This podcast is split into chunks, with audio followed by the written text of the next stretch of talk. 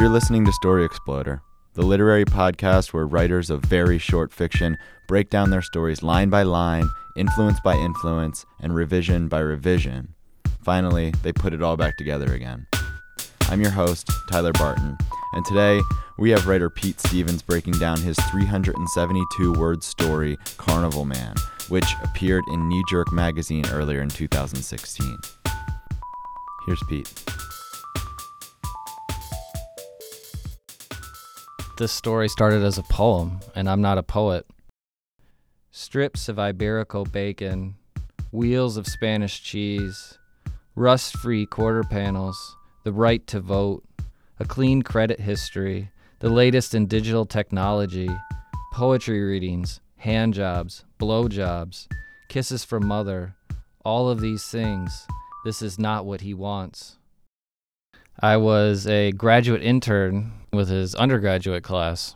The first section of this class was on poetry, and this particular week had to be about a specific person that the student may have interacted with. And so Roger came to me in an email and he said, I need you to write this week's poem example. I want you to kind of set the foundation or set the tone of how these students are going to write their character poems. And inside my head, I'm thinking, oh man, this pressure, this sucks. I'm not a poet. The first time these students are going to see my writing is going to be this terrible poem that's going to be laughably bad, and I'm going to look like an idiot. He reaches back with two hairy knuckled hands, hands that never held the curve of her waist, hands that never knew the stitching of a baseball, and tightens his ponytail. But I sat down and I said, All right, I'm going to write this poem. And I came up with this character, and I wanted to write about a guy, a carny, a carnival man. There's a chance that I could have recently watched the Simpsons episode where Bart and Homer are, uh, they go to the carnival. And rather than being repulsed by the carnies, the kind of stereotype image that we might have of carnies, they hold the carnies in awe and reverence. It's a ring toss game. And I think maybe I wanted to riff off that idea in a way that was kind of aware of the cliches and aware of the familiar things we associate with carnies. And I think it would be a good way to demonstrate to these undergrads that you can talk about different kinds of characters in different ways. The children weren't there in the morning when the carnival man took his time to grease the rims of the bowls with Vaseline, nor did they see his deft and practiced folding of an elephant ear or the way he brushed bits of cinnamon and sugar from the fuzz of his beard.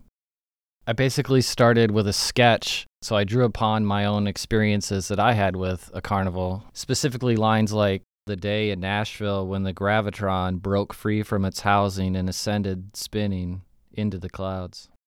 I remember the first year I went into the Gravitron when I was eight or nine, and it really freaked me out. And I, I just went in the one time and I barely made it. But then the next year, I, I somehow I had gathered up the courage and I decided, you know what, I'm just going to kill this Gravitron over and over again. I would ride it that year and I would do the upside down and I would, you know, try to reach out from the Gravitron. And it was this kind of magical experience while the hard rock music played in the background. And I remember thinking that, you know, I had really achieved some kind of next step in my life.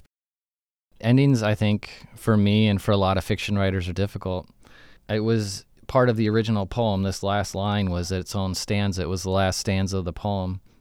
The carnival man hoses mud from his shoes, lost in the bloom of his magnificence, while the children laugh and cry and reach out for more. And I really wanted to end on this image of these children reaching out for more because the carnival man kind of facilitates the magic that these children are experiencing, and they're kind of connected in that way it was interesting, especially talking about the Carnival Man's childhood previously in the piece. These children are experiencing a childhood that is more typical that you would expect that kids would go to the carnival and that they would play these carnival games and they would win goldfish, but the Carnival Man had never experienced those things as a child. These children couldn't begin to understand the motivations of a man who spends every night with an inflatable woman and so I had these lines in the poem and I thought, you know, I, these are these are decent. I really want to keep them. And it was about a 75 to 100 word poem. And I thought, well, okay, I'm going to convert this to a piece of fiction. And I wanted to kind of flesh out exactly who this character was. The entire third paragraph of this story, this list of items, the rust free quarter panels, the wheels of Spanish cheese, all of that was not included in the poem, and I just thought it was the opportunity to deepen and maybe go beyond what I was able to do in the poem. even though I say I'm not a poet and it's not something that I write on a regular basis, I definitely appreciate the sound of the perfect line or the sound of a um, a really solid line of poetry, and I like to kind of adhere to those standards. I want my fiction to almost have a poetic quality to it, and I really definitely think about the way the lines sound. Before him, the red faced youth of Topeka toss ping pong balls into the open and waiting mouths of fish bowls. See the balls bounce and spin and dance. See the tightened fists of a child's expectations, the burst of frustration when their ball drops to the dirt, a loser. I'm a very slow writer in a way. Usually, before I move to the next sentence, I've thought about the previous sentence for longer than it needs to be thought about because I just think, okay, I really want this line to be perfect. But obviously, half the process of writing is revision, and it's definitely something that's kind of a more slow and arduous process. And in the original poem that I have here, I have a line The carnival man, his skin the yellowed color and complexion of a grease logged French fry, which interrupts grabs a goldfish in a plastic bag from a box full of goldfish in plastic bags.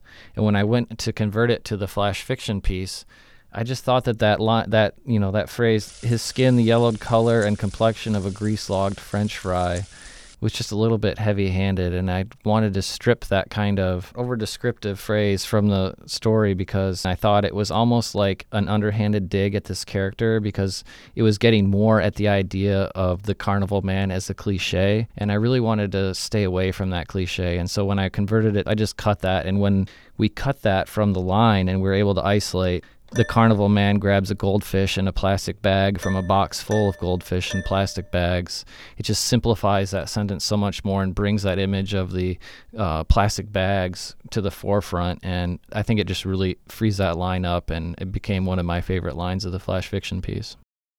This character is somebody who we have so many built up expectations for, and I really was fascinated by this idea that maybe that they don't give a shit what we think and in that way he is in his own world and he is part of this magical experience that these children are having and he is in this self-contained world that for him is home and for him is magnificent. And now here's Pete Stevens reading his story Carnival Man in full. The Carnival Man. He reaches back with two hairy knuckled hands hands that never held the curve of her waist, hands that never knew the stitching of a baseball, and tightens his ponytail. Before him, the red faced youth of Topeka toss ping pong balls into the open and waiting mouths of fish bowls. See the balls bounce and spin and dance. See the tightened fists of a child's expectations, the burst of frustration when their ball drops to the dirt, a loser. The children weren't there in the morning when the carnival man took his time to grease the rims of the bowls with Vaseline, nor did they see his deft and practiced folding of an elephant ear, or the way he brushed bits of cinnamon and sugar from the fuzz of his beard. These children couldn't begin to understand the motivations of a man who spends every night with an inflatable woman. They don't understand the hardships of travel from town to town through the night, how a polite gesture in one state is vilified in another. The children continue to toss. Soon, a little girl in a pink dress, her face a pink mask of smeared cotton candy, sends a ball home. The carnival man grabs a goldfish in a plastic bag from a box full of goldfish in plastic bags. He doesn't count the number of goldfish, the number of bags he's filled, or the number of cities he's come to and left Toledo, Tallahassee, Omaha, and Oklahoma City. He doesn't remember the night in Waco with the rooster and the flames. He doesn't remember the day in Nashville when the Gravitron broke free from its housing and ascended, spinning, into the clouds. Strips of Iberico bacon, wheels of Spanish cheese, rust free quarter panels, the right to vote, a clean credit history, the latest in digital technology, poetry readings, hand jobs, blow jobs, kisses for mother, all of these things. This is not what he wants. See the loose swing of his walk, his open and sure footed gait. See the mothers turn their heads as he strides past, unflinching. The carnival man hoses mud from his shoes, lost in the bloom of his magnificence, while the children laugh and cry and reach out for more.